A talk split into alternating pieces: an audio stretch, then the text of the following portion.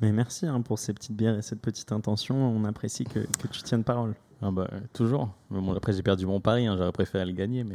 Non. que gars, si, si En plus, un est sur moment- le podium, je paye des bières. Ouais, après, il était Vettel ou Gasly En fait, non, les deux. J'étais trop content. On avait les bières et Gasly.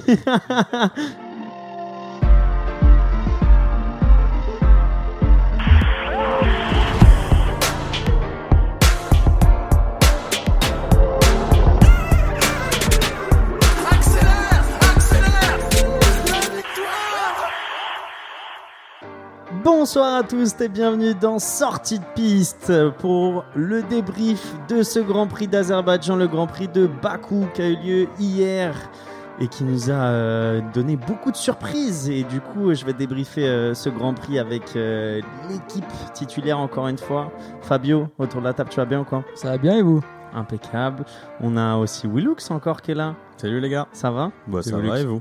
Et à Marin, ça va Salut Piche, ça va et toi Ouais, t'es- t'es- tu t'es remis à l'heure là parce que du coup, il, Marin n'a pas suivi le Grand Prix avec nous et du coup, il, on a suivi ouais. un peu en Ah, Il décalé. y en a qui taffent les gars, hein. ici on taffe le dimanche donc il faut le regarder en replay malheureusement mais mais ouais je l'ai regardé avant le- l'épisode et j'ai hâte d'en parler. Mais euh, Ah. j'avoue qu'en fait, c'est bizarre sur l'horaire euh, du Grand Prix euh, parce que c'est plus tôt au final euh, que, on va dire, enfin pour nous et aussi en France, c'est plus tôt parce qu'en fait, c'est sur un fuseau euh, décalé, mais on va dire que même le Grand Prix hum, d'Abu Dhabi, c'est plus tard au final alors que c'est sur le même fuseau Parce qu'il est de nuit. Parce Ouais, qu'il est de bah, Parce mais- qu'il est nuit, ouais.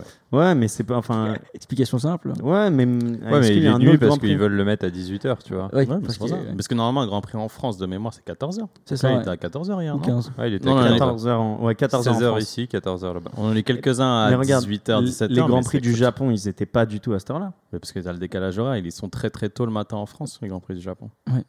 Mais pourquoi ils les font pas de nuit comme Singapour, comme. euh, Parce qu'il comme faut, euh, il faut que le circuit soit adapté, hein, et t'as un éclairage à créer, etc. C'est c'est pas comme ça que tu fais un circuit de nuit. hein. Bref, donc un Grand Prix qui a eu lieu tôt et euh, qui nous a livré euh, beaucoup de surprises. Donc on va débriefer tout ça dans un, dans un premier temps avec euh, le résumé de la course. Et on vous fera aussi un petit tour de formation sur comment se passe un week-end de Formule 1. Et parce qu'on parle souvent de week-end de Formule 1, alors que parfois c'est même plus une semaine, vu que les écuries arrivent très tôt dans la semaine sur, sur le paddock pour installer et pour beaucoup d'autres choses. Et ce sera William et Fabio qui vont nous expliquer du coup comment se déroule euh, un Grand Prix de Formule 1 et qui vont nous dire un peu toutes les activités euh, paddock et hors paddock. Ça vous va, messieurs? Très bien. Super programme. Parlons de ce Grand Prix. Ouais, t'es impatient, toi, hein, je Ah sens. ouais, bah, bien sûr. Bah déjà, est-ce que est-ce qu'il vous a plu le Grand Prix? Est-ce qu'il a il a répondu à vos attentes ou pas? Bah, franchement, moi, j'ai, euh, on en parlera, tu en décrire le Grand Prix, mais on a vécu des hauts et des bas dans ce Grand Prix, et franchement, c'est ce que je demandais pour ce week-end. Ouais?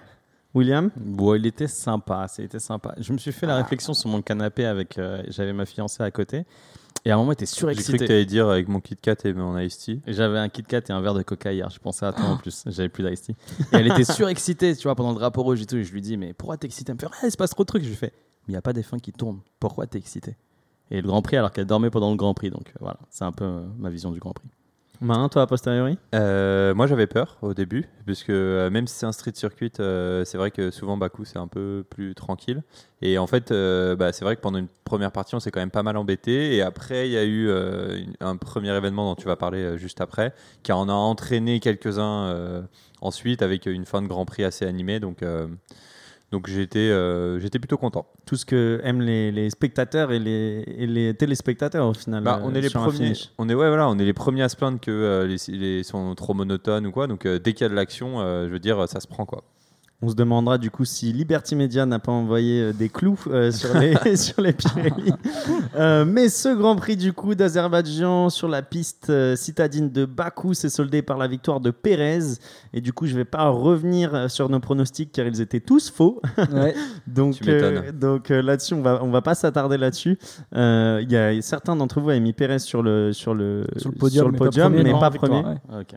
Donc, euh, donc euh, c'est pour ça que je vais pas revenir là-dessus, mais du coup on a eu le droit à un podium euh, nouveau avec euh, du coup Perez qui a gagné devant Vettel et Gasly qui finit sur la troisième marche du podium.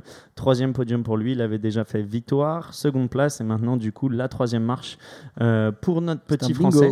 Donc voilà, on va commencer avec avec le résumé. Ça vous dit messieurs? Allez, c'est parti. Ça me va. Donc on avait commencé au final le, le, le week-end avec euh, des super qualifs. On avait euh, des Ferrari qui étaient euh, assez performantes, euh, Red Bull aussi, et on avait aussi Gasly qui, était- qui avait fait des, des- des très bonnes qualifs et aussi des très bons essais libres, vu que Gasly avait fini premier des essais libres, enfin avec le meilleur temps des, des essais libres 3.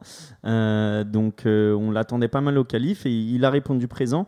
Les qualifications qui sont soldées par quatre drapeaux rouges. Donc, à savoir, petite stat, que c'est euh, le maximum de drapeaux rouges qui a eu lieu sur des qualifications en F1 avec euh, le Grand Prix de Hongrie en 2016. Ok. Euh, donc, à égalité, ces, ces deux, ces deux Grands Prix. Donc, on a eu Ricardo, Tsunoda, Stroll et le dernier qui est rentré dans le mur? Stroll. Euh, bah, pardon, tu as dit. Ric- Giovinazzi. Giovinazzi, euh, qui sont entrés dans le mur du coup euh, sur, euh, sur ce- ces qualifications. Donc c'était surtout en Q3 que ça a été perturbé. Euh, mais du coup, en fin de compte, on a eu Charles Leclerc qui a réalisé, le meilleur temps. Et comme à Monaco, au final, il n'y a pas eu le temps de finir la- le, le Q3 euh, parce qu'on a eu du coup Tsunoda qui est rentré dans le mur au, au tournant 15 et aussi Sainz du coup qui a été qui s'est un peu déconcentré en voyant Tsunoda rentrer dans le mur et lui qui a perdu le contrôle de sa monoplace qui a fait un tout droit et qui a un peu abîmé l'avant et l'arrière de sa monoplace. Ce qui n'a pas permis de finir euh, du coup les, les qualifications et à ce moment-là c'est Leclerc qui avait le meilleur temps et c'est du coup Leclerc qui est parti en, en pole position Euh, donc c'était un peu surpre- surprenant mais euh, je, je pense que Fabio a dû apprécier Euh, la deuxième pole position d'affilée de, de son poulain. Avec un peu de chance, mais on, a- on, prend, on prend ce genre de chance. Voilà, et du coup, la, la course a commencé sur, euh, sur un premier, enfin, un bon départ de la part de tout le monde et assez régulier, on va dire. Il n'y a pas eu d'accrochage. Euh, on a eu euh, Perez qui a dépassé Sainz dans les, dans les tout premiers mètres du. Euh, du, parcours et du tracé, Euh, puis Gasly du coup dans la ligne droite euh, avec l'aspiration la ligne droite du coup la plus grande ligne droite du, de toute la F1 de toute la saison, plus de 2 km cette dernière ligne droite. Et au tour numéro 2, on a Hamilton, du coup, qui a dépassé Leclerc, qui tenait plutôt bien, mais qui pouvait rien faire avec, euh, avec l'aspiration plus le DRS euh, d'Hamilton sur la ligne droite. Verstappen au tour 6, qui a fait exactement la même chose, donc qui a dépassé Leclerc, donc ça nous faisait Hamilton. euh, Verstappen puis Leclerc et Perez ensuite qui a fait exactement la même chose sur Leclerc au tour 7 donc on va dire qu'en 7 tours euh, Leclerc s'est retrouvé de première position en dehors du podium quatrième et euh, c'était assez dur pour lui. Ensuite, il s'est même fait dépasser euh, par Gasly un peu plus tard. Euh, la première erreur est arrivée au tour numéro 11. On a Sainz, du coup, euh, qui est passé au stand et qui n'avait pas des, des- des- des gommes chaudes et, et du coup, qui n'a pas réussi à freiner au tour 8, donc juste avant à l'entrée du virage château. ouais. Ouais, euh, donc il a fait un tout droit et euh, il a fait une- un retour en piste assez délicat en vrai, hein, juste devant Giovinazzi, une, une marche arrière parce que du coup on pouvait pas faire le, le tournant, il n'y avait Non. pas assez de place sur cet endroit-là. Euh, C'était assez dangereux et il n'a pas été pénalisé, il n'y a même pas eu une, une, une enquête, une investigation. Donc moi ça m'a- un peu perturbé. C'est vrai que tu as raison de en parler, ouais. Et euh, dès le tour numéro euh, 12, du coup, on a eu le premier passage au stand des, leaders avec Hamilton euh, qui est passé au stand. Ça a été un peu long, euh, plus de 4 secondes, parce que Gasly, du coup, rentrait au stand au même, au même moment et il ne pouvait pas être relâché, du coup, parce que Gasly rentrait au stand. Au tour 13, juste après, on a Verstappen qui est rentré et qui a fait, du coup, un super pit stop. Une seconde 9 encore, hein, digne des, des Red Bull, hein, comme d'habitude. On Et, euh, rappelle le record c'est 1.8 donc euh, très très très très très par rapide. Williams et Red Bull. euh, Euh, qui l'ont non, fait le, le record mondi- du monde, si on va au centième, c'est Red Bull. C'est une 8, 6, quelque chose comme ça. Et ouais, Williams c'est juste derrière à une 9 ou euh, une 8, 0 ou un truc dans le genre. Mais... Mais du coup, euh, Red Bull nous avait habitués à des arrêts au- aussi rapides. Et ce qui a permis du coup à Verstappen de faire l'overcut sur Hamilton. À ce moment-là, du coup, au, au tour 13, donc euh, Verstappen qui prend la tête devant Hamilton. Et au tour d'après, on a Perez qui s'arrête, qui fait un super long euh, stop parce qu'il y avait une roue qui n'était pas prête ou je ne sais pas exactement ce qui s'est passé. 4 secondes 3, mais qui arrive quand même à faire l'overcut aussi sur Hamilton avec un, un pit stop aussi long. Et Hamilton s'est directement excité euh, au micro en disant euh, pourquoi ils sont aussi loin de moi? Parce que c'est vrai qu'ils sont sortis assez loin de lui quand même. Ouais. Euh, surtout Verstappen au final.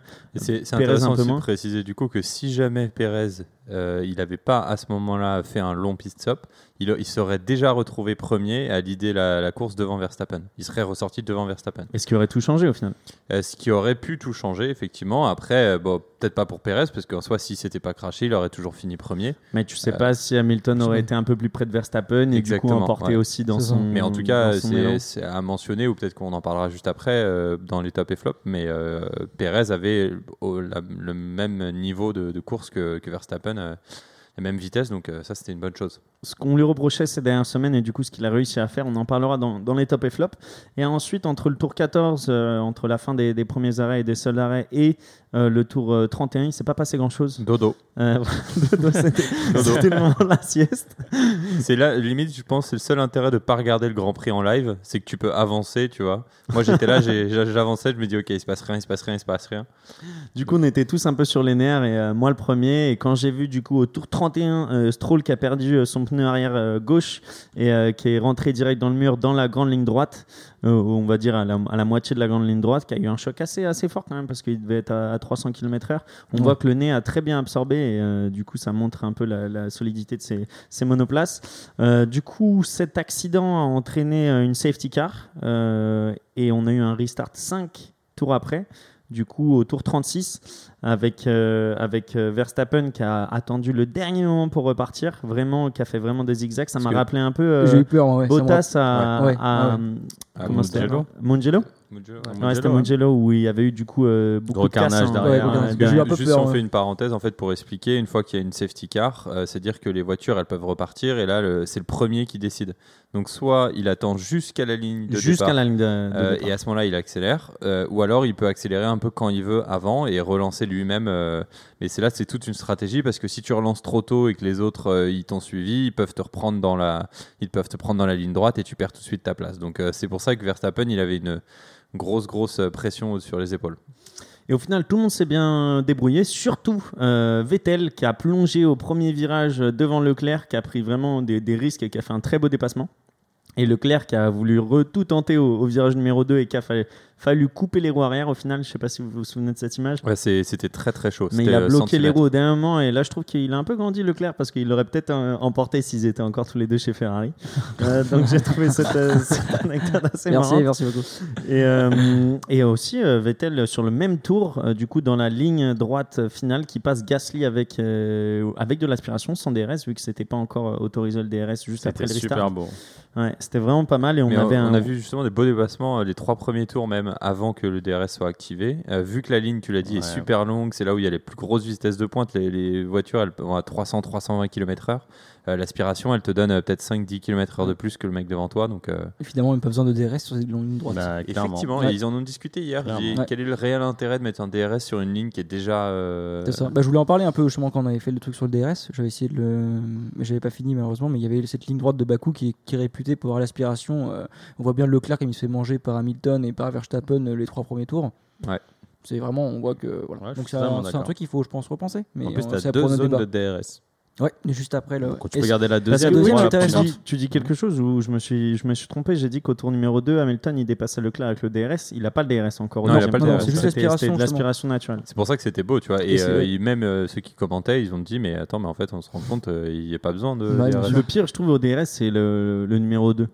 Sur, du coup, après le virage 3, tu as encore un DRS. Bah lui, Ouais. il est utile, tu vois plutôt lui. Ouais, parce qu'il redonne l'avantage au mec de derrière. C'est ça. Parce que la comme zone ça, de le DRS premier- est après le dépassement. Ouais. La détection de DRS, elle se fait avant le virage numéro 2, après Mhm. le virage numéro 1. Donc en Mhm. fait, quand tu viens de te faire dépasser, et bah, tu as la zone de DRS, donc tu peux te rattraper après. Ouais, mais, Mais là, on a, vu, on a vu. Je sais pas s'il y en a eu un seul. Je crois qu'il y a eu un seul dépassement euh, au- au- en Elle est de courte, la ligne droite, elle est très Mais courte. oui, c'est pour ça. courte, Donc ouais. c'est pour. Et le virage numéro 3, on a vu en qualif, euh, il y a eu 2-3 accidents qui sont faits. Donc je Mm. pense que les pilotes ont été plutôt un peu sérieux et Ouais. plutôt un peu. On va se retenir là-dessus. En tout cas, du coup, on avait euh, au tour 36 euh, Leclerc qui est passé devant Gasly et du coup euh, qui, montait directement sur la quatrième marche du podium, juste derrière Hamilton, Perez et, Verstappen. Enfin, Verstappen, Hamilton et Verstappen, Perez et Hamilton, puis Vettel, excusez-moi. Et pendant 10 tours, on n'a rien eu, jusqu'au moment où Verstappen, à 5 tours de l'arrivée, au final, perd aussi son pneu arrière gauche dans la ligne droite, donc exactement le même problème que, que Stroll quelques tours euh, auparavant. Euh, et du coup, il est rentré lui sur, sur le mur de droite sur la ligne d'arrivée. Et, euh, et du coup, là, on a eu un drapeau jaune qui a commencé. Ensuite, on a une safety car qui est arrivée. Et au bout de deux tours, euh, la FIA a décidé de du coup mettre en place une, euh, un drapeau rouge et du coup à faire entrer tout le monde au stand, comme on l'a expliqué euh, il y a deux podcasts euh, pour les drapeaux. Donc drapeau rouge, tout le monde rentre au stand. Et je pense que ça a été fait, ça vraiment pour le spectacle, pour qu'on ait ces, ces deux derniers tours en live avec un restart, parce que par le passé, au final, on a eu des, des grands prix qui sont finis euh, par des voitures de Parce sécurité. que c'est ça qu'il faut que tu précises, c'est que si jamais il n'y avait pas eu de drapeau rouge, euh, ils auraient continué en fait à tourner avec la voiture de sécurité jusqu'à atteindre 51 tours, qui était le, le- le total pour ce Grand Prix. Et du coup, ça serait fini comme ça avec une voiture de sécurité. Après, il y a quelque chose, je pense, qui est aussi qui a changé parce qu'on dit c'est beaucoup pour le spectacle, etc. Je trouve que c'est beaucoup. Son accident, il est beaucoup sur la ligne d'arrivée. Donc, je pense Ouais, que c'était presque impossible de passer sûr. à la ligne d'arrivée. Ouais. Du coup, tu étais obligé de passer par la, ce ligne des euh, stands. Massy, le, le président, enfin le, le- le directeur sportif de la FIA, il l'explique très bien. Ils ont dit que cette fois-ci, on a, on a dû mettre un, un drapeau rouge comparé à Stroll. C'est parce qu'il y avait trop de débris sur la ligne droite. T'as le, le directeur de Red Bull, c'était pas Horner, j'ai oublié son nom, euh, Atlet, qui l'appelle aussi, qui lui dit Gros, là il s'est passé quand même, il y a un pneu qui explose dans la ligne droite, c'est le deuxième du Grand Prix, il y a des débris partout. Euh, tu faut que tu arrêtes la course, faut que tout le monde change de pneu parce que c'est dangereux. Et Massy, pourquoi il a pas mis direct le drapeau rouge alors Bah, parce qu'au début, il n'a pas évalué la situation. Quand même, ça prend un peu de temps avant d'évaluer la situation. Il s'est dit, comme Stroll, on peut nettoyer. Et je pense que là, ils se sont dit quand même deux fois d'affilée. La vraie question, c'est pourquoi on n'a pas eu de drapeau rouge sous l'accident de Stroll? Ce qui, pour moi, est inconcevable. Qui d'ailleurs, Stroll 31, était euh, à l'entrée de la voie des stands Ah oui. euh, aussi. Euh. Mais là, en plus, il y avait des débris partout. Et peut-être que même l'accident de Verstappen est lié aux débris qu'il y a eu sur l'accident. Parce qu'à la fin de la ouais. course, on dit qu'Hamilton aussi, sur son Ouais. pneu, avait des, des, des petites traces de, de coupure. Tu vois. On voit aussi au drapeau rouge, euh, Hamilton, il a une, une grosse césure sur euh, Ouais, son sur le aileron aileron avant. Ouais. Tu vois, c'est c'est plus ça qui pose question. Enfin, Bah, on en parlera après du coup euh, dans, dans les tops et les flops parce que je pense que Pirelli et la FIA y seront. Euh, et du coup, on a eu le droit à un, un restart à deux tours du coup de la fin. Au- au- on a eu le tour 50 et le tour 51. C'était un, un restart euh, arrêté. Du coup, ça a été euh, tu départ, ouais. reprends ta Ouais. place sur la grille, euh, la place que tu avais au moment du drapeau rouge. Le kiff. Ouais. Ouais. C'est là où tout le de monde était content. en J'étais comme un fou. c'est un deuxième départ en fait. Ouais. Exactement. Deuxième départ, tours. sauf qu'il reste deux tours. Deux tours, pneus neufs. Et tout le monde a eu le droit de re- rechausser des pneus neufs et Enfin, euh, pas ça- neuf, mais des tout petit nouveaux pneus, certains qui pouvaient chasser des pneus neufs l'ont fait, ceux qui n'avaient plus de pneus neufs euh, sont repartis avec des pneus les plus frais possibles, mais qui avaient déjà fait quelques tours, soit sur les essais, soit sur les, qualifications. On vous expliquera ça pendant le, le tour de formation. Euh, mais voilà, donc tout le monde est reparti, on va dire, à blanc, et c'était vraiment une course sprint pour, pour deux tours. Et euh, là, à ce moment-là, on s'est dit, Ok, ceux qui n'ont rien à perdre, c'est clairement ceux qui sont pas dans les points, le 11e, 12e, 13e. Et eux, ils vont foncer au premier virage, tu vois, ils vont essayer de tout casser.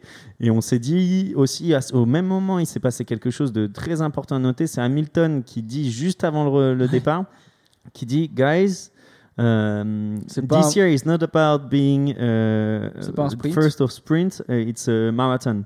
Donc, il- en gros, il voulait dire, euh, cette année, euh, c'est pas un sprint, c'est un marathon. c'est ça. Donc en gros, il voulait dire, les gars, si on fait pas, si on fait pas euh, tout, euh, si on fait pas les, les 25 points pour ce Grand Prix, c'est pas grave. Au moins, on prend les points de la deuxième place et c'est plus important vu que vu que Verstappen n'est plus là, tu vois. Échauffez-vous, Donc échauffez-vous. ça voulait Ah, dire ouais. qu'il allait pas prendre de risque. Et au final, au restart, le premier à prendre un risque, c'est qui? C'est Hamilton, vu qu'il fait un super départ et Ouais, qu'il a le nez de la départ, voiture devant celui de Pérez.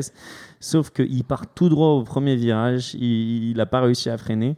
Pourquoi il n'a pas réussi à freiner? Apparemment, euh, il y, avait le Magic Break, euh, donc qui était une commande de son volant qui était euh, activée. Et on l'a un peu vu avant le restart parce qu'il y avait quand même ces, ces pneus qui, Qui chauffaient un petit peu, fumaient. ouais. C'était le seul à avoir les C'est frein, pneus c'est qui, c'est frein. Enfin ouais, mais du coup, sur l'image, on voyait que c'était au- Ouais. au niveau des pneus que ça fumait. C'était la seule monoplace comme ça. Et du coup, c'était ses freins. Parce que le Magic Break, du coup, c'est une euh, technologie qui permet aux freins de chauffer euh, pendant les tours de formation ou ce genre de Je choses. vais l'expliquer, je vais l'expliquer. Parfait. Donc on verra, on verra ça plus tard. Mais du coup, Hamilton qui part tout droit euh, et qui perd tout son avantage et du coup qui repart dernier de la course dès le premier virage. Et ensuite, on a une très belle euh, bataille entre Gasly et Leclerc pour la troisième place. Ah, C'était cool. Et euh, il y a eu quelques petits dépassements derrière également, mais, mais rien à, à noter pour du coup la, la fin de course. Et ce qui nous a donné du coup une victoire de Pérez devant Vettel deuxième et Gasly troisième. Donc euh, un podium qui était totalement inattendu au final. Et, Totalement fou. Je Ouais. sais pas s'il y a quelqu'un euh, qui a parié dessus, mais je pense qu'il a dû se faire de l'argent. j'imagine, j'imagine. Euh, donc Fabio, est-ce que tu veux bien me donner euh, les, les- Ouais, le classement de, l'arrivée Bien sûr. Bah non, même le- le- les, les 10 premiers dans, Les dix dans l'ordre premiers, ouais, d'arrivée bah, ouais, de la écoute, course. tu as dit Perez, Vettel, Gasly qui sont les trois premiers, Leclerc qui finit quatrième, Norris cinquième, Alonso sixième, bonne performance, Tsunoda septième, Sainz huitième, Ricardo neuvième et, et Raikkonen dixième. Qui marque le deuxième point du coup pour, euh, Pour Alfa Romeo. j'allais dire euh, Alfa Tauri, mais Alfa Romeo. Et euh, quelque chose à noter aussi, une autre petite stat, euh, c'est que Hamilton, Bottas et Verstappen ne sont pas dans les points. Euh, la dernière fois que c'était arrivé, c'était au Japon en 2013. Donc, Et petite chose à dire aussi pour ce Grand Prix, donc il n'y a pas eu de points euh, pour le meilleur tour, parce que c'est le meilleur tour a été Verstappen qui l'a fait. Ouais, exactement. Et pour faire le meilleur tour, il faut être dans les 10 premiers. Alors que du coup, Verstappen a fini euh, dans les derniers vu qu'il n'a pas pu finir la course. Donc voilà, donc c'est un, c'est un peu un truc comme. Mm. Stat de- maintenant qu'on est sur les stats, du coup j'en ai une dernière, Ah, c'est que bah. euh, Hamilton il était sur un enchaînement de 54 courses. Dans les points. C'est juste de la folie. 54 courses dans les 10 premiers, donc dans les points. Euh, et donc c'était un record absolu. Euh, et du coup ça s'arrête aujourd'hui. Donc je crois que la dernière fois qu'il n'a pas été dans les points c'était en 2018. Euh, donc c'est juste énorme. Euh, et en même temps, il casse aussi le record de Mercedes, où là c'était 55 courses avec une Mercedes dans les 10 premiers. Euh, mais c'est pas le record. Euh, je crois que Mercedes, il y a au moins trois écuries qui ont fait mieux. Je les ai pas en tête. Euh, mais voilà, mais c'était quand même une stat assez impressionnante pour la mentionner. Quoi. Bah parfait, voilà, vous avez toutes les stats maintenant euh, pour vous vanter auprès de vos amis et, et, et- Ouais, et bien sûr, donner du coup une envie d'é- d'écouter sortie de piste. Euh, Fabio, est-ce que tu peux y aller pour le, le classement des pilotes, les sûr. 10 premiers encore Bah, euh, 10 premiers, bah, alors ce qui est marrant, c'est que du coup, bah, Statu quo hein, statu quo pour devant, donc Max Verstappen qui reste premier avec 105 points. Euh, Hamilton qui est Deux deuxième avec, euh, avec, euh, Verstappen avec deux victoires. Hamilton qui est du coup deuxième avec 101 points et trois victoires. Numéro 3, Perez qui revient devant avec une victoire. 4, Norris. 5, Leclerc. 6e, Bottas. 7e, Carlos Sainz. Et ensuite au 8, nous avons Pierre Gasly. Vettel qui rentre dans le top 10 et Ricardo qui finit. Parfait. Et euh, du coup, euh, Constructeur, allons-y construct- directement. Bah écoutez, bah, Red Bull marque des gros points ce week-end avec 174 points pour. euh, bah, avec 25 points de plus au final que, que c'est ça, Mercedes. ouais. Mercedes 148. Ferrari qui est troisième qui repasse devant du coup la McLaren à 94 points et McLaren qui a 92 points. Donc là, on sent vraiment déjà qu'il y aura une bataille pour les deux premiers. C'est ça. puis Et pour après, on 3 a, et en 4. 3 et 4, euh, on est un peu proche avec euh, il y a, euh, 3 et 4, Et donc il y aura Ferrari reste- McLaren. Et après, il y aura 5, 6, 7 qui est pour l'instant, il y a Voilà. Alpha Tauri à 39, Aston Martin à 37 et Alpine à 25. Donc ça va jouer entre ces trois là aussi. c'est Les ça. deux seuls qui n'ont jamais marqué de points, c'est As et Williams, c'est ça? C'est ça. tout à fait. Exactement. ouais. Messieurs, du coup, ça fait beaucoup de choses à débriefer. Oh mon Dieu, Euh, Bah, je merci, bon résumé, mec. hein. Ouais, Je bah ouais, c'était bien complet. bah, c'est pour ça Ouais, qu'au ouais. final, tu disais, il s'est pas passé énormément de choses, mais comme je te dis, au final, même pour moi, écrire le résumé, euh, c'était un des, des plus longs de, de cette année, parce que même si c'est pas passé beaucoup de choses, euh, les choses qui se sont passées, elles étaient longues à expliquer. Euh, donc, euh, donc euh, commençons directement euh, par les top et flop, vu que ce résumé a été assez long. Euh, qui veut commencer? Vas-y, Marin. Euh, bah vas-y, ok, si tu veux. Moi, ça va être assez simple. Euh, alors, en top, j'ai mis Vettel. Euh, très content de, de le voir à ce niveau-là. En fait, c'est marrant, c'est qu'on commence à voir tous ceux qui s'adaptaient à des nouvelles voitures vraiment récupérer le, le fruit de, de leurs efforts. Euh, et Vettel, en gros, il n'a pas fini dans les points sur les trois premières courses. Là, à Monaco, il avait fini pour la première fois dans les points. Et là, il fait le meilleur résultat d'Aston Martin euh, depuis qu'ils sont revenus en tant que constructeur officiel. Donc, euh, deuxième, super. Et je crois qu'il a, il a même été euh, désigné euh, Driver of the Day. C'est ça, ouais. Euh, comme à Monaco d'ailleurs. Pilote du jour, ouais. Ouais, Donc, euh, c'est pas rien. Et effectivement, en fait, tu voyais. Et alors, tu vois, on a parlé tout à l'heure du DRS, de machin, etc. Je pense qu'en fait, on voit maintenant le- l'expérience qui parle. Euh, tu le vois sur euh, les derniers euh, tours de course. Tu parlais du fait que certains allaient essayer de plonger, allaient essayer de faire un peu les kamikazes. Je pense que lui aussi, il est très, tu vois, comment dire, clair d'esprit en se disant voilà, j'ai l'expérience, j'ai fait beaucoup, beaucoup de courses, donc je sais comment je dois gérer ces moments hyper intenses euh, où il y a beaucoup de pression et euh, à la fin, bah, euh, il en récolte les bénéfices, donc super pour lui. Il Tu aurait dans tous que- les cas fini par sur le podium. Pardon, ouais. Tu penses que eux, ils se sentent comme nous dans, dans, dans la pit lane quand la course c'est drapeau rouge, ils savent qu'il reste deux tours et leur, leur cardio ils montent à Bah, fond ou ils sont assez athlètes de haut niveau pour garder leur calme? Pour moi, c'est sûr. Euh, je pense que ça dépend après comment ils gèrent chacun en fonction de l'expérience qu'ils ont. Euh, moi, je me suis retrouvé comme dans la pit lane lors du drapeau rouge de Monza l'année dernière, où tu voyais que sur le sur l'écran, il y avait une possibilité, donc c'était pour Gasly, il y avait une possibilité. Et les gens le savaient, ça discute, et donc tu as forcément ça dans le coin de ta tête, tu vois, où tu te dis, ouais, j'ai une possibilité. Donc là, Vettel, il est troisième au restart, il se dit, forcément, j'ai une possibilité de, euh, de, de monter, d'être deuxième, premier, peut-être qu'ils vont, les deux vont s'accrocher devant moi, on n'en sait rien. Euh, tout peut se passer. Il y a deux tours Ça, aurait été un seulement. truc de ouf. hein. Ouais, Que les deux s'accrochent au premier virage et que Vettel gagne, ça aurait été ça aurait été fou. Ça Et d'ailleurs, tu, tu vois, il passe pas loin et c'est Perez qui a le réflexe de Freiner. de freiner. Fort. Sinon, Ouais. euh, les deux partaient, voire même plus, parce qu'ils étaient tellement tous regroupés et à une vitesse euh, déjà assez élevée. Donc euh, voilà. Et euh, malheureusement, mon flop, moi, c'est Bottas. Euh, alors, pour- Aïe, aïe, ouais, aïe. Là, ça a été vraiment très, très, très dur pour lui ce week-end. Bottas qui a perdu trois places au restart finalement. En plus, ouais. Ouais. Donc, Donc euh, Là, il y a vraiment un problème mental. Je pense un problème, je veux dire Bah. mental, je veux dire un problème de, de confiance en soi. Moi, je pense. On-. Je pense qu'on va en reparler un petit peu quand on va évoquer euh, Hamilton euh, plus tard. Mais euh, en gros, ce qu'il faut savoir, c'est que euh, tout de suite, Mercedes, quand ils sont arrivés à Bakou, ils ont vu que leur voiture, elle marchait pas par rapport aux autres. Euh, et euh, là, c'est une des premières fois qu'il y avait ça. Normalement, c'est pas c'est pas courant. Mais les deux, Deux euh, pilotes ont décidé d'avoir deux stratégies différentes sur leur voiture. Hmm. Donc Hamilton qui a dit bah moi finalement je veux une voiture qui soit un peu plus collée au sol, chose qui est normalement pas trop le cas sur des sur des, des circuits pardon en ville.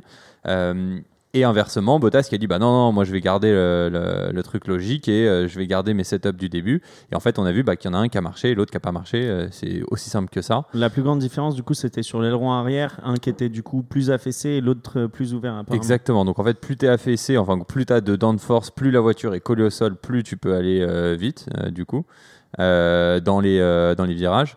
Euh, et en fait, c'est euh, c'est ça que je pense que les gens se rendent pas trop compte, c'est qu'une Formule 1, c'est pas la voiture qui va aller le plus vite au monde. Une Formule 1, une top speed, c'est 350 km/h, quelque chose comme ça. Tu as des Bugatti Chiron qui vont plus vite. Euh, pareil, c'est pas l'accélération la plus rapide. Euh, par contre, là où la Formule un 1 tout. se démarque de toutes les voitures au monde, c'est quand ça tourne. C'est les voitures les plus rapides dans les virages. Et en fait, c'est là où tu vois que euh, Bakou, c'est compliqué parce que tu as une, toute une partie sinueuse et tu as une très très longue ligne droite. Et on le voyait d'ailleurs quand Hamilton se battait avec Perez, c'est que à chaque fois qu'il était dans la partie sinueuse, il se faisait distancer. Par contre, il arrivait à essayer de récupérer un petit peu sur ça, euh, les. Red Bull. Ah ouais. Mais il le dit à son ingénieur, il le dit à Ouais. Bono, il dit Ouais. en fait, regardez comment elle va vite en sortie de virage, la voiture de Et de Perez dit Perez. regardez comme, elle va- comme il, il vole Va- dans les lignes droites. Exactement, ouais. C'est assez marrant de voir les deux se jauger et, vra- et vraiment quand il y a eu la, la pseudo-bataille avec Perez où ils étaient à chaque fois à une seconde, c'était euh, qui arrivera à être sous la seconde pour avoir le DRS parce qu'il se faisait distancer, le deuxième DRS il, il était perdu, après le premier il arrivait. Donc voilà, donc j'ai trouvé ça très intéressant, très dommage pour euh, Bottas, je pense que j'espère pour lui Bah que ça va aller euh, bientôt un Bah peu ouais, mieux. ce qui me fait peur, c'est qu'il. Excuse-moi. Ce qui me fait peur, c'est que bah, du coup, Bottas, il fait une belle performance à Monaco. où On sait qu'elle a mal fini à cause d'un gros problème euh, qui, pour moi, n'est pas de sa faute. Mais quand on voit que Toto Wolff, justement, dit que. commence à dire euh, que c'est un peu de la faute de Bottas, je pense que dans sa tête, ça travaille. Et là, clairement, il n'y avait plus, plus aucune confiance en lui. Il a voulu jouer la sécurité en prenant. Ok, c'est un. Je pense qu'Hamilton a dit bah, il faut que je tente le tout, le tout pour le tout. Je vais jouer la ligne droite à fond. Donc vais coller ma voiture le plus possible au sol pour gagner de la vitesse en ligne droite. Et après, j'ai piloté comme un ouf dans les virages pour essayer de rattraper le truc. Bottas s'est dit ok, bah moi, je vais faire l'inverse. J'ai euh, joué la sécurité dans les virages parce que justement, le but c'est de ramener plus de points, tout ça. Mais sauf que du coup, son, sa conduite, elle n'était pas en adéquation avec Ouais. ça. Il y a un point, je finirai là-dessus, c'est au moment de la course, euh, plutôt vers le début des, des tours, euh, où en fait il était bloqué, euh, je sais pas, en 15e ou 14e position, j'ai pas la- le chiffre exact, et juste derrière lui, il y avait Russell. Et Ah ouais. à la radio, on entend son ingénieur qui lui dit Bon, bah maintenant, ou non, il était peut-être 11e, je dis Est-ce que peut-être tu peux n'importe quoi. dépasser Mais il dit, t'as intérêt à dépasser le mec devant toi parce que si tu dépasses devant, avec le jeu des, euh, des, des arrêts, etc., tu seras peut-être 9e ou 10e. Et derrière lui, il y a Russell. Et on sait tous que Russell, il a une place euh, un peu dans la tête de Toto pour être son remplaçant, clairement. Euh, et donc là, être, euh, enfin, se faire dépasser par Russell dans une Williams, ça aurait fait mal à ce moment-là du Grand Prix. Je l'attendais ce moment. Je l'attendais beaucoup ce moment. Bah Pas déjà, il a déjà très mal à la tête, donc ça lui refait encore plus mal. Euh. Dernière question et ensuite on passe à William pour les, les top et flop. Euh, Est-ce que c'est lui tout seul et Hamilton aussi qui prennent la décision justement de cette stratégie différente D'un Ou est-ce que c'est c'est leur équipe avec leurs ingénieurs personnalisés Euh, si tu me demandes, moi je dirais que c'est toute l'équipe. Euh, mais il faut savoir que dans un garage, il y a deux côtés. Donc en fait, chaque côté euh, travaille tous ensemble, effectivement, mais après, chacun aussi peut prendre son choix. Mais Et c'est là, je pense que là, c'est le driver. Là, c'est clairement le pilote qui est Comme sur on la piste. la voiture. Voilà, et qui a dit euh. Moi, j'ai envie d'avoir ce setup. Et voilà. Ouais, clairement, Ah c'est ouais. un pilote. Ça marche. Bah, merci beaucoup, du coup, Marin, pour, euh, pour ce top et flop. Ouais, et euh, on souhaite, on souhaite Ouais, à. Bottas euh, qu'il revienne quand même un petit Bah peu. oui, Parce que là, là, là, là, ça fait de la peine et ça fait un peu Non, c'est pitié. vraiment de la peine. pour gagner un championnat, faut deux bons pilotes. Exactement. Eh, mais ça, on l'a vu en début de course surtout parce que tu vois que. que t'inquiète pas, j'ai pas de top, euh, Piche, t'inquiète pas. Non, mais je Euh, sais que ton flop il va être long. Non, trop pas. Et en fait, tu le voyais en début de course parce que Hamilton, il était tout seul à se battre contre les deux Red Bull. Donc stratégiquement parlant, c'est très très Ce très qui était compliqué. pour eux. l'inverse de ce qui se passait ces dernières années avec justement euh, Verstappen qui est tout seul Même en deux, début de saison, pas, Mercedes. pas, Ouais, pas les. Exactement. Et, on l'a reproché à Perez. Exactement. Mais oui, et là, Perez qui se met au niveau et qui aide à tel point la stratégie Red Bull, c'était juste magnifique à voir. Bien sûr. Et Il c'est ce qui a manqué à. Albon et à Gasly. Ils les auraient pu finir une 2 hein, clairement. Et ça aurait été, euh, je pense que même Horner, lui-même, il le dit, il me dit franchement, on aurait fini Bah une oui. 2 ça aurait été très bien Mais pour c'est moi. super. Mm. Équipe Horner, contre, il est au top. Juste pour rajouter, vous, avez- vous savez qu'il y a eu pas mal de, de consignes qui ont été données, notamment dans tout le jargon euh, Red Bull. Donc euh, il y a eu des consignes qui ont été données à, à, à Perez de dire que si euh, Verstappen était derrière, il fallait le laisser passer pour qu'il gagne. Mais aussi, Ah bon? des, ouais, et aussi Déjà? des consignes et aussi des consignes à Gasly qui a été donné de pas vouloir euh, taper euh, si c'était un pilote imaginons un Red Bull. Red Bull, devant ne pas vouloir attaquer Ah, pour moi, ça. je suis Gasly, frère. Je te dis un truc fort. Je te dis jamais je t'écoute. Shut de up, la vie. shut up, shut Moi, up. je, moi, je vise la place de Bottas. Ah, mais sans blague. Non, mais c'était ridicule. C'est ridicule ce genre de consigne. Oui, c'est pas Lux, ça. top et flop. Pardon, alors j'ai pas de top. J'ai pas de top parce que vous avez des tops qui sont vraiment géniaux, donc je vais vous laisser développer les tops. Mais je vais me concentrer que sur un flop. T'as un coup de gueule, quoi. Non, c'est pas un coup de gueule, c'est juste un, un flop. Et je pense qu'il va porter débat, donc on pourra discuter tranquillement. C'est Hamilton sur ce Grand Prix. Donc je vais donner un tout petit peu de contexte. En plus, tu l'as bien expliqué en début, le, bouton magique de break, je vais expliquer un peu. Donc dans une voiture de course, il faut que vous sachiez pour les, pour les nouveaux auditeurs, c'est que vous pouvez euh, régler ce qu'on appelle la balance de frein. Donc vous pouvez mettre plus ou moins de frein sur l'avant ou c'est l'arrière. C'est un pourcentage, on appelle ça le pourcentage du frein avant. Donc c'est 60, 70%, 80%. En général, sur une voiture de course, c'est entre 50 et 60%. C'est ça, tu mets un tout petit peu plus à l'avant, un peu moins à l'arrière. La différence, c'est que si tu en mets beaucoup trop à l'avant, tu vas bloquer tes roues et euh, tu vas pas pouvoir tourner. Tu vas avoir beaucoup de sauvirage. Si tu fais trop de, freins à l'arrière, tu vas bloquer tes roues arrière, tu vas partir en tête à queue. Donc retenez bien ce, ce petit élément. Sur la Mercedes, et je mettrai la photo sur l'Instagram, sur le volant de la Mercedes, à côté de l'écran LCD que vous avez en plein milieu de l'écran, sur le côté gauche, vous avez un petit bouton rouge qui s'appelle BW pour Brake Warmer. Ce petit bouton, je- et j'en ai aucune idée si les autres voitures de F1 l'ont, mais en tout cas c'est propre à Mercedes. Ce petit bouton, quand tu appuies dessus, ça te met 80% de ton appui sur les freins avant. Pourquoi? C'est pour que pour les voitures de sécurité, etc., tu puisses chauffer à mort tes freins sur l'avant. Et qui dit chauffer ses freins, donc déjà dit que tu peux freiner parce que c'est des freins en carbone en F1 et donc euh, s'ils sont froids, tu freines pas. Et en même temps, tu peux chauffer tes pneus avant. Donc c'est pour ça que vous avez l'image que vous a très bien dit euh, Piche de Hamilton qui s'arrête sur la grille avec la petite fumée qui part. Ses pneus, ils étaient chauds patates. Petite particularité d'Hamilton, et c'est là on en reparle sur le fait d'avoir deux voitures euh, de côté de garage avec deux réglages différents, c'est que lui, Hamilton, ce petit bouton rouge, il l'a pas devant, il l'a derrière le volant. Il l'a juste à côté des palettes euh, pour passer les vitesses. Et euh, petite C'est anecdote, lui qui l'a choisi. c'est lui qui l'a choisi, c'est Chaque confort. pilote euh, fait son propre volant Exactement. avec ses c'est ingénieurs. ouais. Et généralement, tu mets. quand même. Ouais, mais c'est super, c'est une bonne précision, les gars. Et généralement, en fait, ces boutons, tu mets les boutons devant les boutons que tu utilises le plus. Parce qu'un break warmer, tu n'utilises pas souvent ce bouton. Et il faut savoir d'ailleurs que l'année dernière, petite anecdote, Russell, quand il remplace euh, Hamilton à Bahreïn, lors de. Du, c'était une safety car, c'était Aitken, le mec qui le remplaçait chez Williams, ça fait une safety car, donc il avait enclenché ce bouton. Il a oublié de déclencher ce bouton et il s'était pas bien arrêté sur, son arrêt au stand. Et si vous vous rappelez, il avait raté son frein. Bref.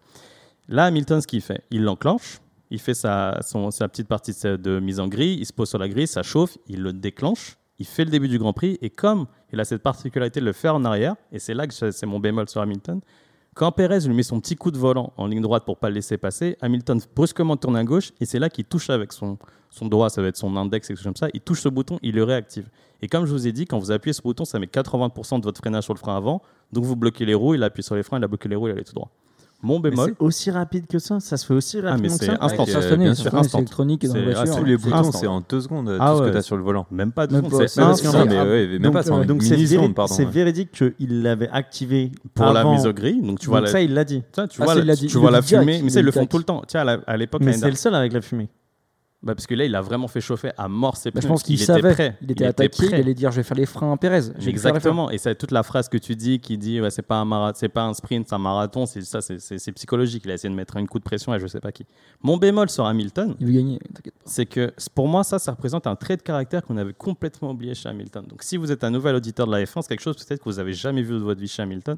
C'est que Hamilton, contrairement à ce qu'on pense, mentalement, sa gestion psychologique, il n'est pas au top. C'est pas le pilote le plus fort au monde là-dessus. Bah, il, a, il a été, il a, euh, il s'est amélioré Il sur amélioré ça de tout, tout au long de sa Mais c'est carrière. un problème qu'il a depuis le tout début de sa carrière. Je me rappelle que son premier, sa première saison en F1, il perd le titre parce qu'il craque mentalement. Genre à deux Avec grands prix l'arrivée.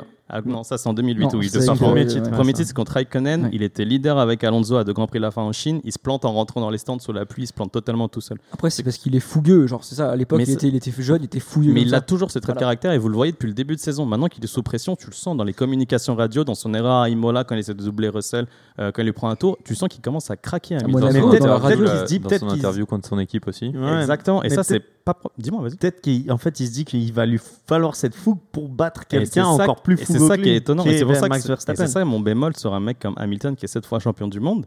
C'est que les points intermédiaires, c'est ce qu'il y a de plus important. Tu ne peux pas faire une erreur comme ça surtout quand tu te bats pour le titre. Si tu perds le championnat cette année pour aller 12-13 points, parce que je pense qu'il aurait pu lui mettre 12-13 points d'avance avec les 5 points de retard s'il finissait deuxième. Si tu perds le championnat pour 12-13 points, tu vas t'en rappeler ce doigt qui dérape sur le, sur le, Si. sur le Ah, volant à l'arrière. Là où je suis d'accord avec Will, c'est que Verstappen, il, il se passe un problème sur sa voiture. Il, a un- il finit dernier de la course. Hamilton, il est tout seul devant. Il y a Perez devant lui, mais il est tout seul devant. Il faut qu'il marque ses points maintenant. Il peut finir dans les C'est cinq que- premiers. C'est que, Il le dit que surtout, maintenant. il le C'est que maintenant qu'il doit marquer. C'est pour moi, j'ai dit, j'étais genre le tournant de la saison. Point d'interrogation. Pour moi, je me suis dit en mode est-ce 200% que, d'accord. est-ce que Verstappen a perdu la saison à cause de ça? Et bah, Est-ce que lui, il aurait pas killé coup- la saison s'il avait justement fini deuxième mais il, premier il fallait qu'il, pour moi, il fallait qu'il kill la saison. Ouais. que D'un champion comme Lewis Hamilton, c'est plus champion du monde. J'attendais qu'il kill la saison. Deuxième, tu le Qu'il mets arrive. 19-0 Il sur le Grand Prix. ouais. Alors moi j'ai je- une demande. Est-ce que tu peux transformer ton flop en- 18. en, bof? Parce que en gros, Vous entendez le euh, fanboy qui parle? Non, c'est- franchement, c'est pas, forcément un Non, truc non, de fanboy. C'est vraiment pour dire, euh, je suis complètement d'accord avec toi, c'est une erreur qu'il doit pas faire. Euh, au moins maintenant, on sait que c'est une erreur, donc euh, voilà.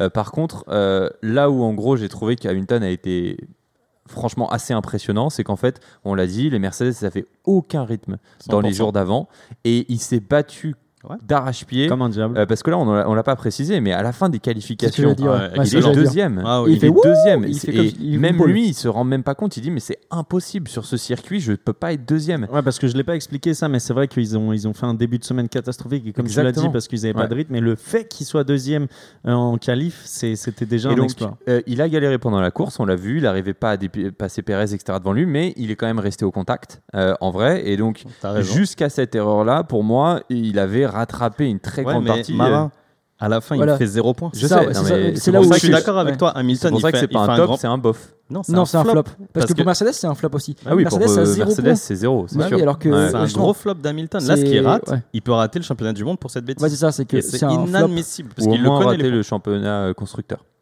constructeur. Du- ça, je pense pas que ce sera de la faute d'Hamilton. Ouais, mais si, s'il je je- Je pense enfin, pas. Ah non, mais mais- parce qu'en gros, si t'as pas Bottas qui délivre, euh, il faut au moins qu'Hamilton soit tout le temps premier. C'est pour ça ce c'est un problème dire. de Mercedes pour moi. Ils ont, ils ont mal géré leur numéro 2. Mais sur le côté pilote, s'il le perd, je vous promets que ça en en reparlera. Bien ça. sûr, bien sûr. Voilà. Quand vous dites que c'est un tournant, pour moi, c'est peut-être un des tournants, mais c'est pas le tournant. On Parce que espère, très sait clairement, très sait clairement, il peut encore se passer la même Bien chose sûr. du sûr. côté de Verstappen ou du côté à d'Hamilton. l'instant Pour moi, ça T- aurait pu être un tournant parce qu'il aurait pu, comme j'ai dit, killer le championnat, prendre 25 points d'avance sur Verstappen et être tranquille. Euh, là, peut-être qu'en fait, il, il s'est rien passé. On a vu les deux premiers, ils bougent pas. Et les autres, ils sont à 60 points derrière. Donc euh, là, mais pour l'instant, sait. c'est euh, T'inquiète comme pas si que ce Lewis, pas pas que Lewis, passé. il a une âme de. C'est- Il veut, il veut qu'une chose, c'est gagner. Ouais. Il veut qu'une chose, c'est ça. Il aurait Donc pas re-signé une année en plus euh, si c'était pas pour gagner Voilà, le huitième titre. exactement. C'est, il y va pour gagner. Il Mais va justement, c'est ça dont il a peur. Il se dit est-ce que j'ai signé Parce qu'il a douté. Il doutait de trop, Et là, il se dit Non, si je la gagne pas, j'aurai des regrets. Et tu sais, s'il la gagne pas, c'est encore pire. C'est que je pense qu'il va donner du pain à ses détracteurs qui Ouais, disaient que c'est la justement. voiture qui l'a fait. Et ça, ça me fait vraiment chier parce que je pense qu'Hamilton, c'est le plus grand pilote de tous les temps. Juste pour ça, les gens ils vont pouvoir dire Mais tu sais quoi, tu vois, là, le mec, il a une voiture, il est pas, Et bah, il est pas si qu'on va fort faire que un ça. débat plus haut, mais peut-être que si justement il le perd, peut-être que l'année prochaine, il sera peut-être là. Peut-être. Moi, ce que je dis. Mais après, tu vois, là, il, il a, le- le- la plus grande différence pour moi, c'est surtout Verstappen. Parce que Verstappen, il lui mène la dragée haute comme il l'a rarement fait et comme il l'a jamais fait au final. Ouais. C'est ça la plus grosse Mais différence. C'est pas la voiture ou pas la voiture ou Hamilton ou Prix. pas Mais Hamilton. moi, je suis d'accord avec toi. Mais on verra à la fin de la Ouais, il y saison. il y a qu'ils vont 23 faire. C'est- Grand Il Prix, y a hein. 22 Grands Prix. On est, on est 22 au Grands 6 Prix. Grand Prix, on est déjà en train de dire qu'Hamilton a gagné ou perdu. donc voilà. Non, moi je suis d'accord avec, euh, oui, je suis d'accord avec Willux, c'est un flop d'Hamilton et des Mercedes ce week-end. Et, euh, et passons. Alors, on va euh, mettre flop, donc c'est ton, flop aussi du coup, euh, Fabio Mon Ou flop un autre Non, mon flop, j'en ai un autre. Mais allez, moi je vais pas faire mon fan. Mon flop, c'est Carlos Sainz. Il dur. commence à être demanding, tu vois. Ah, il Attends, ah, moi bon. j'ai mis Bottas, tu peux mettre Carlos Sainz. Bah oui. Enfin, Bottas, il finit combien et Non, Sainz non, euh, ouais, Il n'y a pas de comparaison. Il finit, euh, il finit Huitième. huitième. Derrière Et en fait, je, je l'ai mis juste en flop Sainz, juste une chose, c'est parce que c'est le seul pilote qui a fait une erreur pendant le Grand Prix. C'est le seul. C'est le seul. C'est Sainz, en tout cas de que je me souviens. La C'est plus grosse c'est en Sainz. tout cas. ouais. en fait, ce qui il part. Mazepin aussi, mais bon, tu Oui, j'imagine voilà, que tu je parle de pilote. mais- Donc euh, voilà. Oh les gars. non, mais non, c'est juste qu'on on pouvait. Alors là, je vais peut-être me battre un peu contre Willux, mais on pouvait mettre des gros points aussi à McLaren sur ce Je Grand suis Prix. déjà dégoûté. Vous Voilà. êtes déjà repassé devant Ouais. pour deux points, On- c'est ça Ouais, c'est ça. Ouais, Donc je on suis pouvait mettre des grands points parce qu'il on est- il y avait Leclerc et euh, Sainz, Sainz, qui étaient devant ouais. Norris et Ricardo.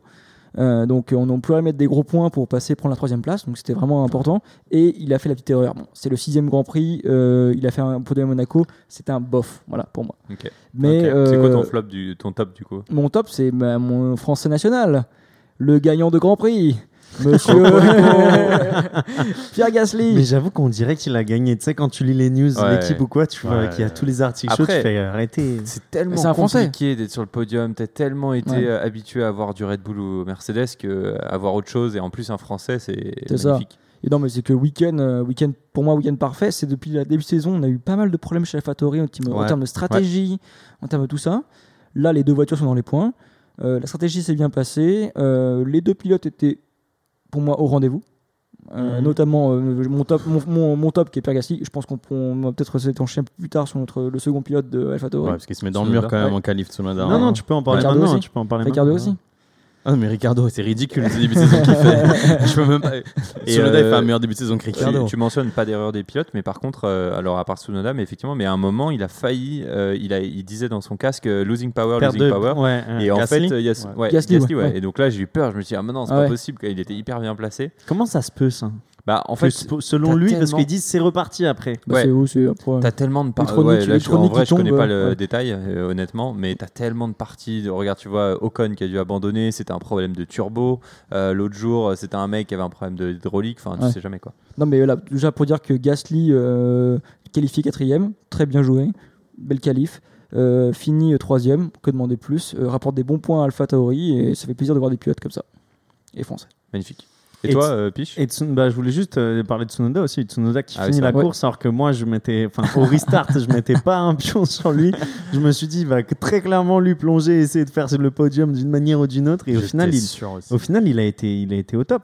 Ouais, Il il y a quand même. Alors, on peut parler de ce petit, ce petit moment qu'il a été un peu. euh, Le au dit Grand shut up Prix. à son Ouais, ingénieur. Ah, il a été très vulgaire. Faut et comme tu- arrête, hein. en gros, il a dit, ouais, il a dit, il a dit ta gueule à son Ouais, ingénieur. faut qu'il hein, arrête. bah, Faut vraiment qu'il arrête. là. Et euh, mais d'une manière très très virile. hein. Enfin, c'est très très Virulent. Ah, Pas virulente, viril. Vous Bah, avez vu que Frank Tost, il l'a ramené en Italie. hein. ouais. C'est ça. Bah, c'est justement, c'est intéressant qu'on en parle. c'est fait ou c'est pas fait? Non, c'est fait, c'est depuis deux semaines. Il a, il, a, il a un programme, il est le matin, il a cours d'anglais, l'après-midi, il a sport, cours d'anglais. Genre, c'est un. Ah Ils l'ont cadré. Et euh, pour, pour- parce que je pense qu'il était aussi un petit peu fanfaron, le petit. euh, Ouais, il commence à Ah ouais. partir un Mais en peu vrai, dans tous les j'ai ouais. vu son physique, c'est un buffle le type. Il est tout petit, mais Il il, fait est, il est 1m58, costaud. je crois. Mais il est costaud. Je sais pas si vous avez vu la photo de la photo de la fin où Ouais. justement ils font avec Pierre Gasly avec le champagne et tout avec l'équipe euh, AlphaTauri Ouais, et tu vu. vois un petit euh, P7 à côté du truc comme ça en mode un petit tu vois, un petit Ouais, crabe nerveux. Ben Et non, mais après, je- bon, après euh, voilà, là, vous vous souvenez de la début de la saison, on a parlé beaucoup de deuxième pilote, tout ça, là, là.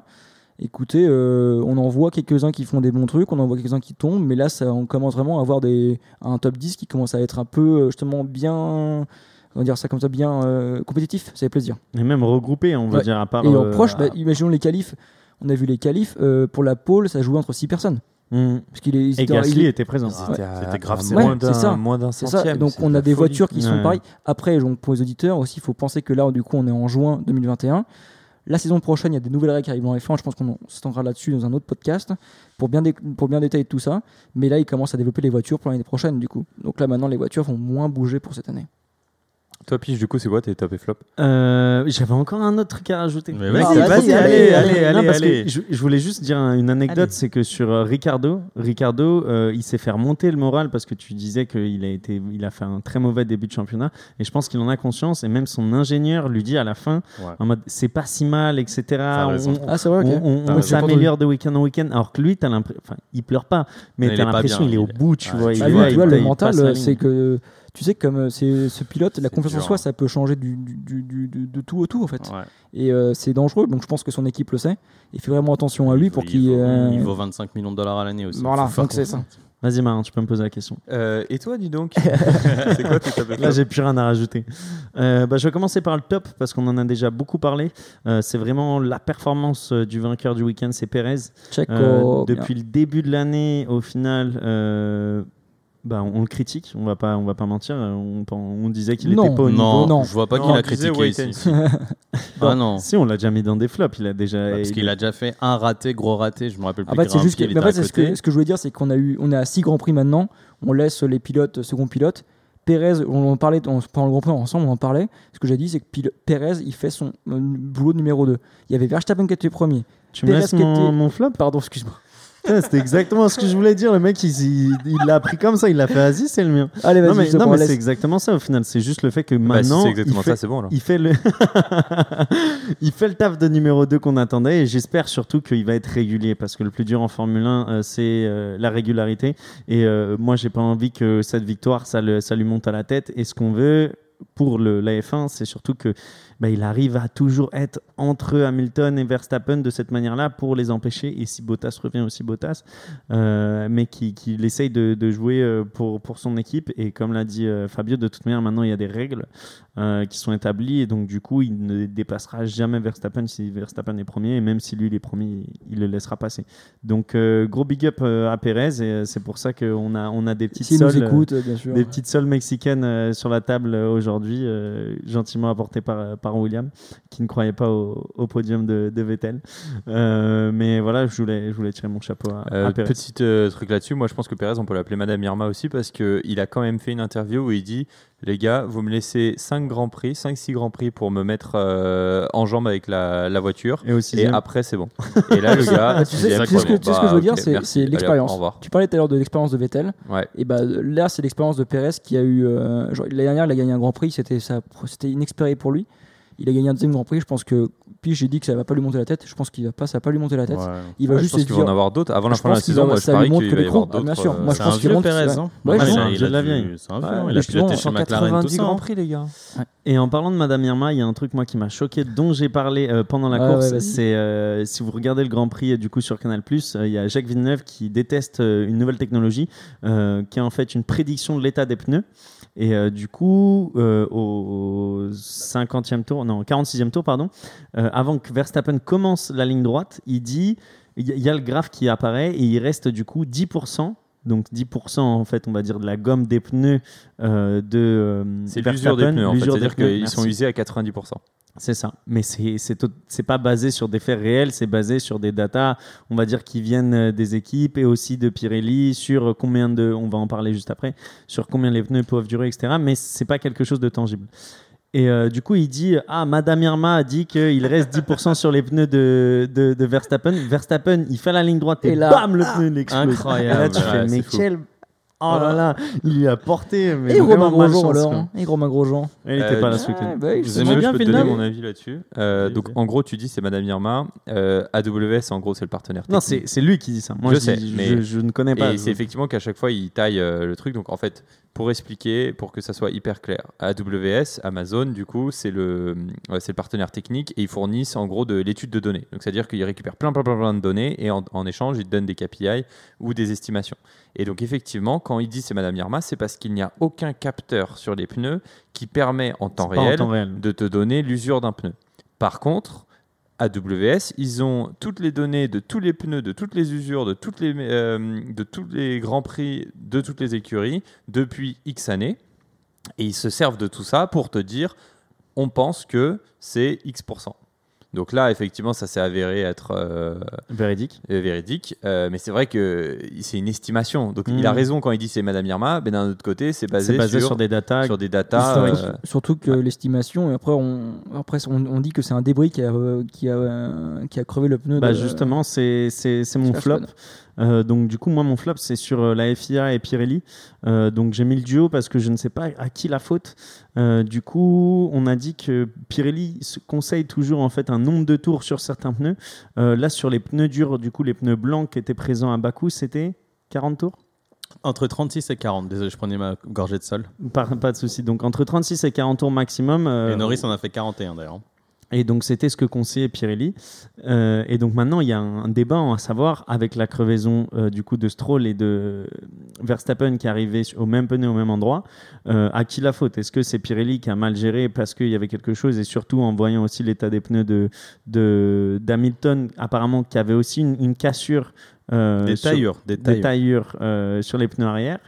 Euh, donc moi j'ai pas trop compris. Aussi il y a un truc qui m'a choqué c'est ils mettent des, des sacs rouges directement en fait sur les euh, sur les pneus pour pas qu'on voit justement ce qui s'est passé directement pour pas qu'il y ait des analyses qui soient faites euh, en direct par tous les euh, les gens à la télé les experts etc donc Pirelli met des pneus rouges directement sur les, les, les monoplaces. Et du coup je- Attends, en fait, non, tu tu dis comment quand tu t'arrêtes une voiture, il y a des, il y a des Quand la voiture Non, euh, non, elle non, revient, vient d'avoir de- un accident. non, quand il y a une voilà. voiture a un accident, quand elle est sur la petite grue, là, ils mettent direct des pneus, des, Des bâches. pas des- normal, des- il des des sacs pour-. Voilà, Ah c'est ouais, comme par exemple, tu verras jamais le fond plat. On Ouais, montre jamais le dessous de la voiture. Et donc là, euh, Pirelli a dit qu'ils allaient renvoyer du coup les pneus à l'usine pour voir euh, ce qui s'est réellement passé, donc pour faire une analyse, on va dire un peu plus poussée dans leur labo- laboratoire à eux. En attendant, ils disent que c'est des débris du coup qui auraient été la cause euh, du problème et que c'est pas l'usure des pneus, donc qui sont pas à la faute, on va dire, sur euh, leurs estimations, etc. Euh, moi, je trouve ça un peu bizarre que ça arrive à deux pilotes sur 18 et euh, enfin sur 20, pardon. Euh, donc Le même pneu, 18 même endroit. Ouais, c'est ça.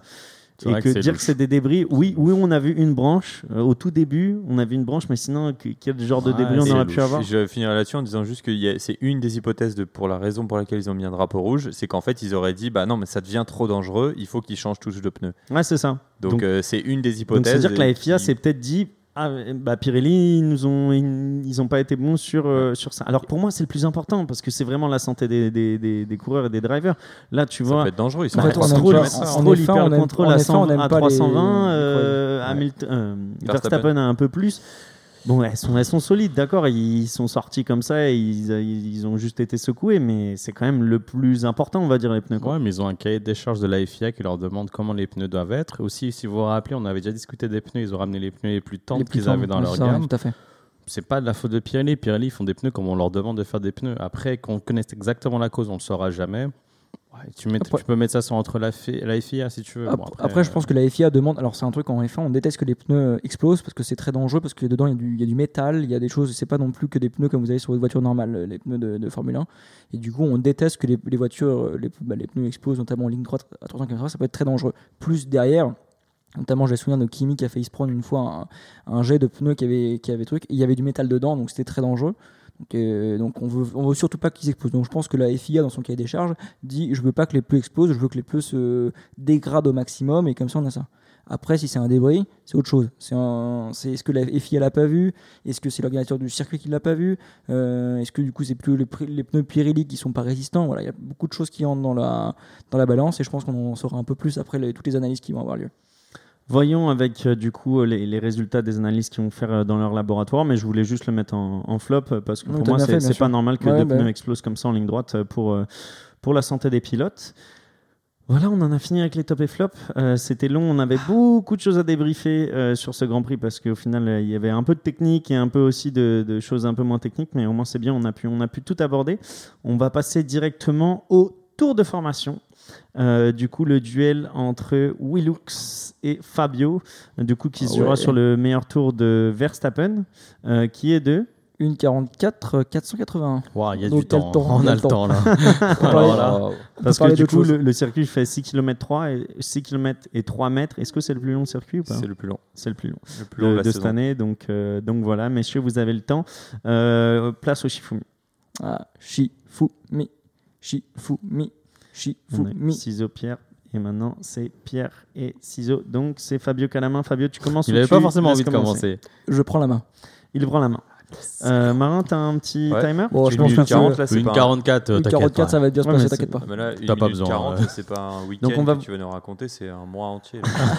Alors Si tout je fais commence une le minute premier déjà. jour. Non, mais- Ouais. En vrai, c'est important parce qu'on ne se rend pas compte au final dans un week-end tout ce qui se passe sur le paddock.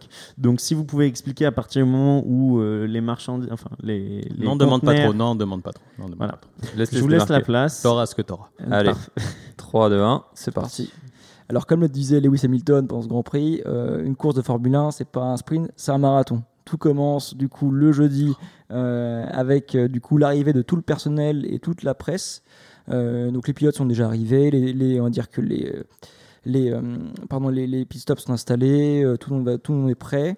Le jeudi, c'est le journée dédiée à la presse. Pour les sponsors, on fait des animations, on prend des photos avec les fans normalement. Tout, tout ça, c'est vraiment là, c'est on soigne l'image. Le vendredi, là, on monte dans les voitures. Donc, on a deux séances d'essai de 1 minute 30 chacune. C'est-à-dire que les pilotes, en fait, ce qu'ils veulent, c'est qu'ils veulent tester le circuit. Euh, comme Lewis peut le faire ou comme Bottas peut le faire, ils peuvent dire en Ok, j'aime pas, ce, pas ce, setup, je vais prendre un autre setup. Donc, on maximise, et optimise les réglages.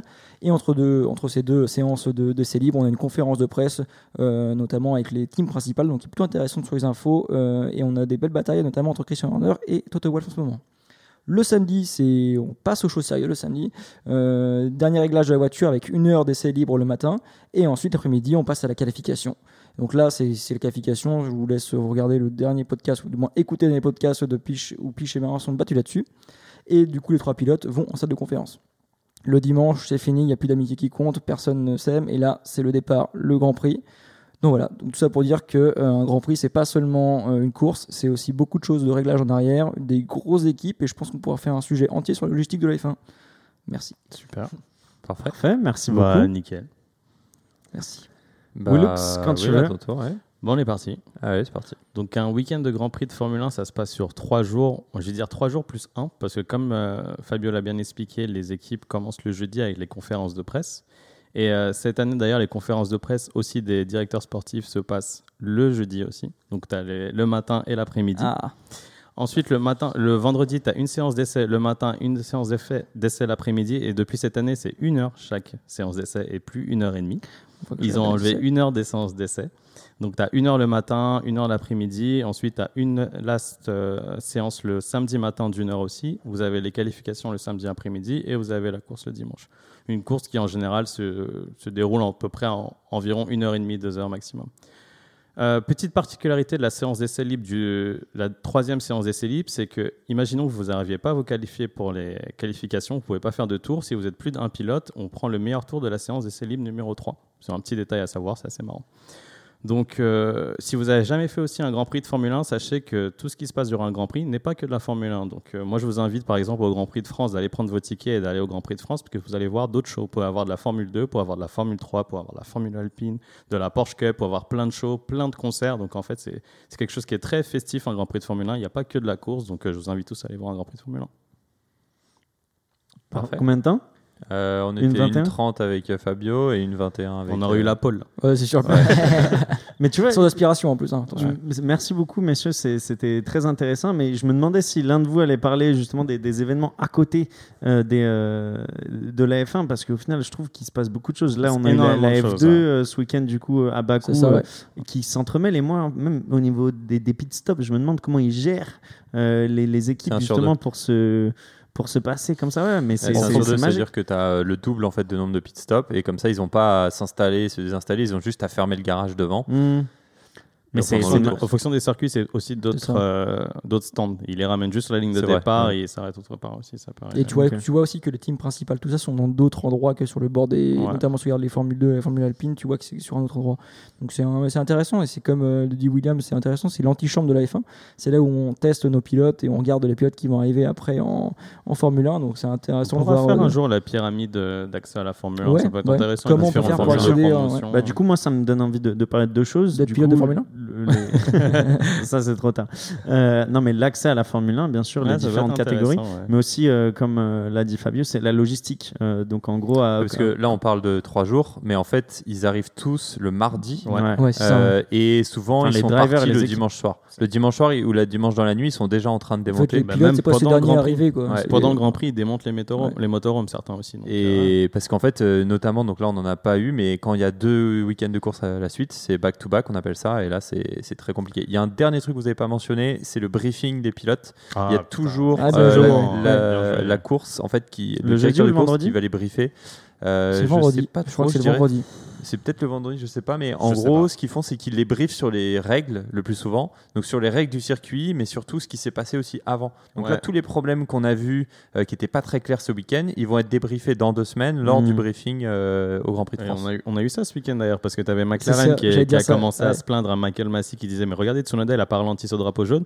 Et euh, Massey, super énervé, qui dit Mais il n'y a aucun pilote qui a ralenti ce drapeau jaune, je vais en parler au prochain briefing des pilotes. Voilà. C'est mignon. hein.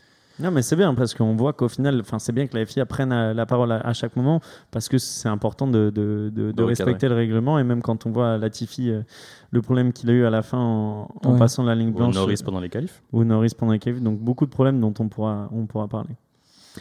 Merci beaucoup, messieurs. On va finir Merci. avec euh, rapidement. Il nous reste quelques secondes avec euh, le Grand Prix de France. Juste dire ce que c'est. Le Euh, Castellet. du coup, c'est le Castellet. Bah, c'est un grand sud. parking nul. Qu'est-ce que je veux dire de plus de ce Grand Prix? Il est Non, trop mais- nul. Déjà, bah- vous pouvez nous retrouver au Castellet, donc il n'y a pas de deux semaines. Bah, On sans moi. T'espères Bon, bah, pas moi, parce que je viens de dire du mal du Grand Prix, mais Mais euh, c'est oui, en fait, c'est pas beaucoup de spectacles. Euh, il est de retour du coup depuis 2019. Historiquement, un Grand Prix, un circuit d'essai en fait. Il a été créé comme un circuit d'essai. et du coup, qui qui est le plus à même de faire euh, le- les meilleurs temps euh, en qualification et le plus à même de gagner euh, la course? Moi, je dirais Red Bull, tu as beaucoup de virages rapides. Ah, J'allais dire pareil, il faut, il Ouais. faut une bonne un truc aérodynamique pour ce genre de- Ouais, de et ça, circuit. ça me rappelle la partie sinueuse de Bakou, donc je te dirais Red Mm. Bull, ils étaient devant. Mais Est-ce que Mercedes du coup peut revenir sur des réglages différents? C'est un circuit classique et je pense que là, c'est plus simple de chauffer ses pneus dans le sud de la France à cette saison-là, donc peut-être. On peut espérer un petit retour de Bottas. Bah Ça ouais, hein, du bien ouais. Entre les morts, ouais. On, se mouille pour euh, juste un petit vainqueur, un petit podium? Mais on a vu que les podiums, maintenant, ça peut être n'importe quoi, donc pourquoi faire ça? Bah vas-y, fais, fais- Bah, fais un podium n'importe quoi. Ah, un podium- n'importe quoi? Vas-y, bah, Leclerc, Norris, Sainz. C'est pas du, quoi. pas du tout biaisé. Non, moi, je dis Hamilton, Verstappen, euh, Perez. Euh, Mais pas Verstappen en premier.